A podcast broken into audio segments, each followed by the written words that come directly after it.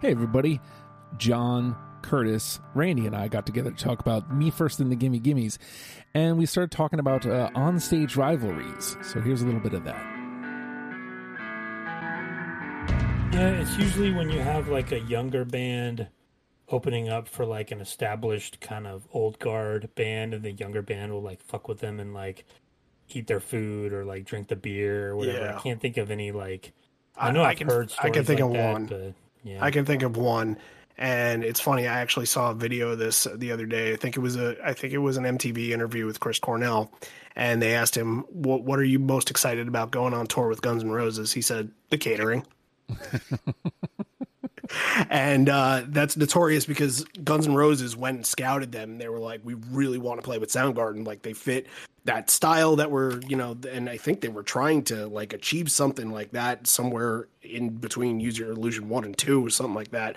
But um, apparently, they because Cornell and Axl Rose would never hang out at all and never be friends because that's just not what those personalities are completely different. Um, they called them Frown Garden. And uh, that kind of led to Soundgarden doing their own thing after that, I think. Wow.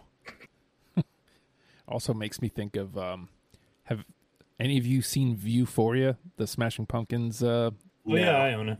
isn't it? Uh, so there's the the part where they're doing. Um, I, I, I always think of this uh, where James Iha is explaining the rider, and he's like, "And a rider is a thing where they bring you whatever," and and then he goes, "I think it's their footwear." That bothers me, and maybe if we had different uh, socks and shoes, I don't know why it made me think of that. Yeah. That's what this The- conversation the- reminded me of. You just made me think of one the the pavement, Smashing Pumpkins, Lollapalooza.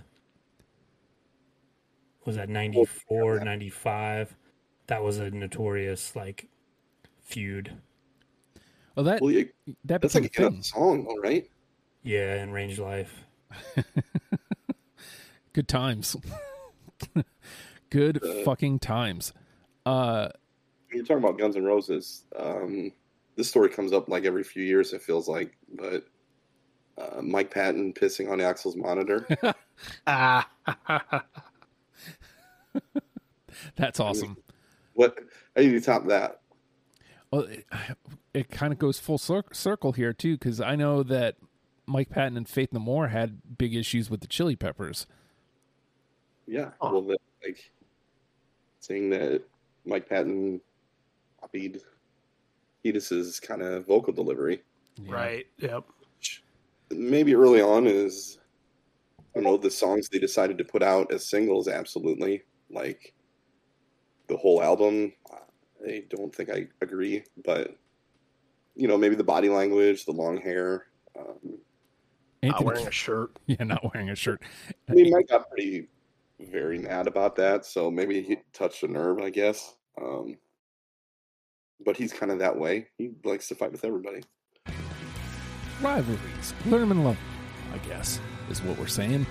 Uh, if you'd like to hear the rest of that conversation, it's on After the Fact number 78. Patreon.com slash Oh Hi Justin is where you can go. A buck gets you in the club, and it gets you all sorts of exclusive content, content for the rest of the world, and access to different Discord channels.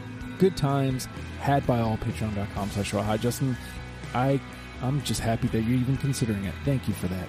If you'd like to hear our conversation on Me First and the Gimme Gimmes, it's really just one episode forward on whatever podcast platform you're listening on.